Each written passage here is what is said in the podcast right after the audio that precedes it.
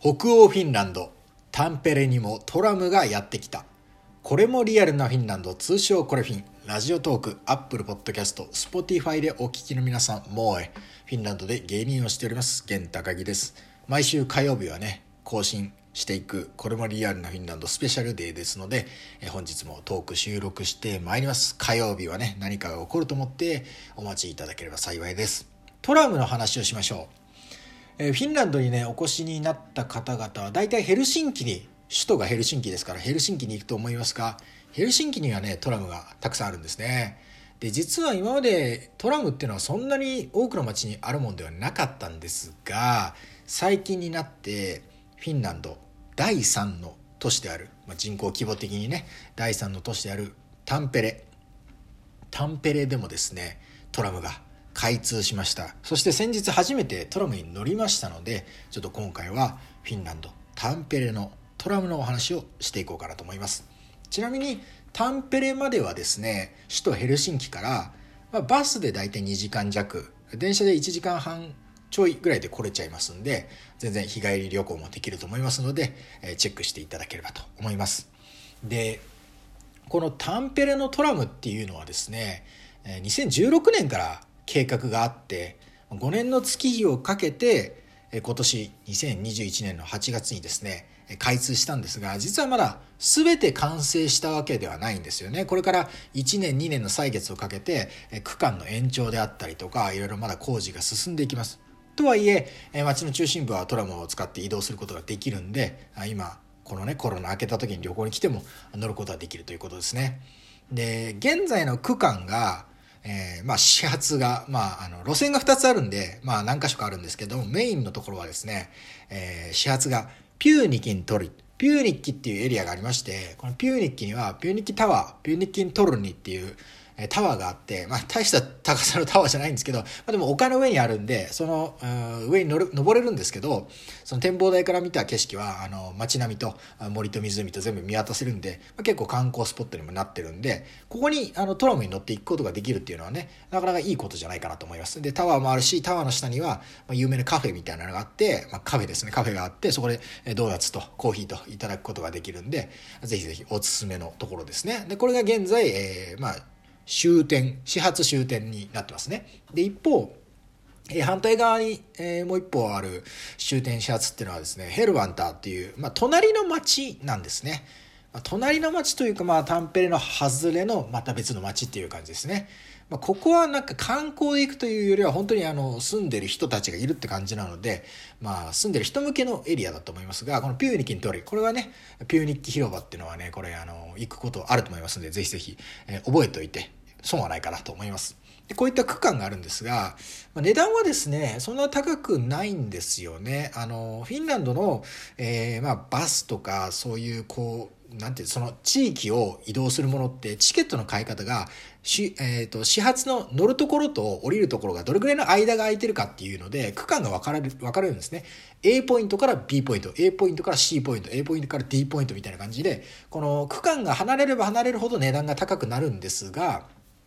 トラムに関して言うと、本当にタンペレの基本的には中心地を移動する場合には A から B のポイントの範囲内で済みますので、これがそんな高くないですね。えー、もし現地でね、あの、まあ、スイカみたいなのが手に入れば、これ にてんいち ユーロ。日本円にすると現在だとにひゃくななじゅうえんとかかな、にひゃくろくじゅうえんちょいだと思いますけど、それで乗れます。で、それ以外にもモバイルアプリをダウンロードしてこうチケットを買って キューアール コードを見せるっていうのをやると、これは にてんなな ユーロなのでさんびゃくえんちょっとですかね、それぐらいで乗ることができるっていうので、まあ、そんなにめちゃめちゃ高いっていう感じではないですよね。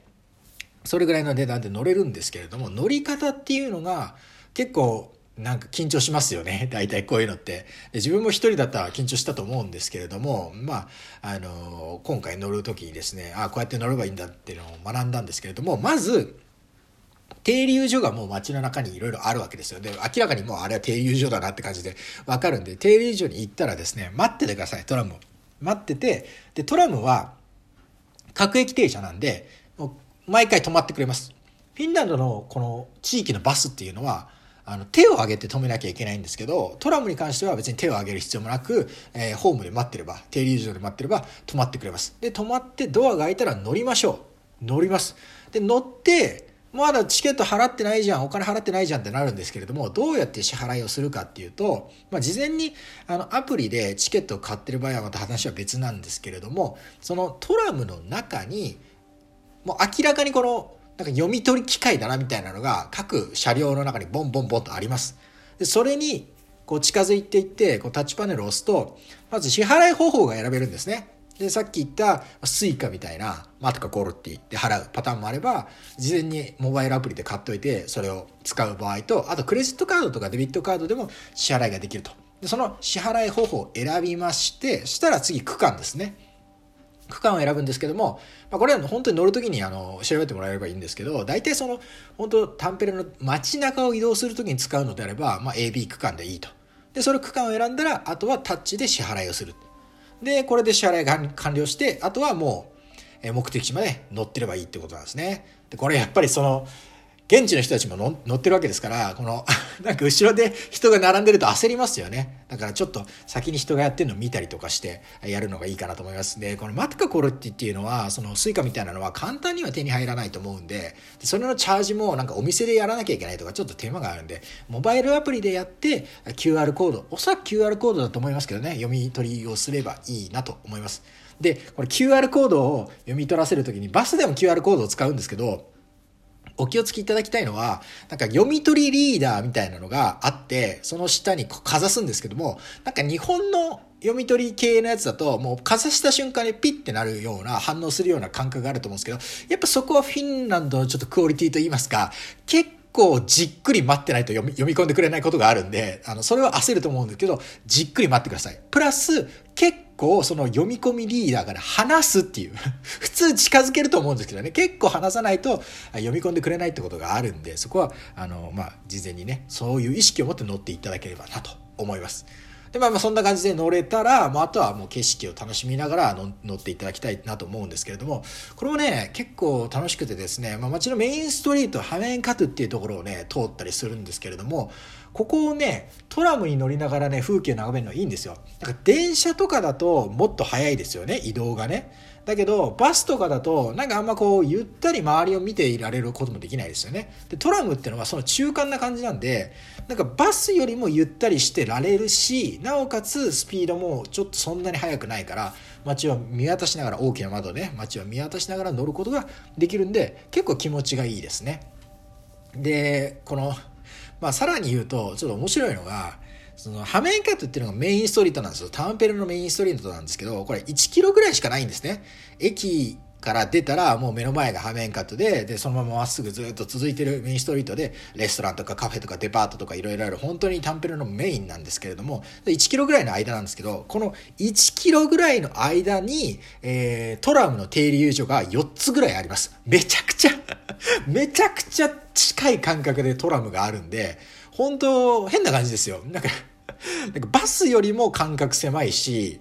なんていうんですかね、電車、完全に電車なんですよ。中乗ってたら電車なんだけど、日本の電車では考えられないぐらい短期間、短距離であの停留していくんで、止まっていくんで、なんか不思議な気持ちになるんですよね。で、しかもその、下手したら、なんかその、ハメンカトゥの、えーまあ、端っこから乗って駅まで行こうと思ったらいちキロぐらいなんですよね。で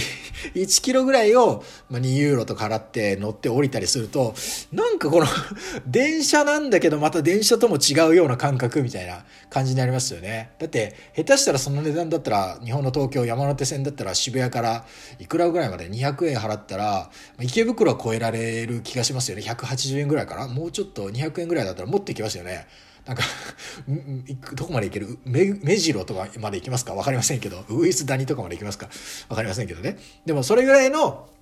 なんか距離移動できるじゃないですか。じゅっキロとかそれぐらい、はちキロきゅうキロじゅっキロぐらいでも、なんかトラムだといちキロぐらいのもうにひゃくごじゅうメートル単位でこう止まっていくのに乗って降りるみたいな感じなんで、なんか不思議な感じがするんですよね。これ東京だったらこれ渋谷から乗って新宿で降りたみたいな感覚なのかみたいなでも実際はめちゃめちゃ近い距離しか移動してないっていうのがね、なんかタンペレのあのミニマムなサイズにね、あのぴったりなちょっと可愛らしい移動手段なんですよね。でもでも単純になんか乗ってて楽しいんで、まあ東京でも路面電車ってありますね。広島でも路面電車あるし、日本でも路面電車のある街とかエリアってのはあるんですけれども、あんまりやっぱり乗ったことがないと思うんで、それは楽しいですよね。でプラス何が面白いかっていうと、そのハメンカトはにせん、えー、タンプレはですねにせんじゅうろくねんからトラムを作ろうっていう計画があって、そのハメンカトっていうメインストリートもトラムは通るんですけど、それに合わせてだと思うんですけれども、そのメインストリートは一般車両はもう通行禁止なんですよ。ずっと通っていいのはバスとタクシーだけだったんですね、ここ長い間で。トラムなので、トラムに乗ってる間も周りに車がいっぱいいてとか交通渋滞になってとかないんですよ。バスとタクシーしか周りにはない。でバスもそんなにないんでね、あの本当に街のメインストリートトラムに乗りながら車も全然ない、人がゆったり歩いてる様子を眺めることができるんで、それが結構楽しい経験だなと思いますね。まあ、タンペレにはその電動キックボードもあったりとか、レンタル自転車もあったりとか、まあ、バスももちろんありますし、移動手段がたくさんあるんですけれども、まあいっかいぐらいでねトラムに乗ってもいいんじゃないかなというふうには思う次第でございます。まあ、ヘルシンキにもありますからね、ヘルシンキでも乗ってもいいと思うんですけれども、まあ、もうちょっとなんかこうヘルシンキよりもちょっとミニマムな街で乗ると、より一層自分がミニチュアの中の一部になったみたいな感覚でね楽しめるかなと思いますんで、えー、おすすめでございますということで、今回は北欧フィンランドタンペレのトラム事情、トラムについてお話しさせていただきました。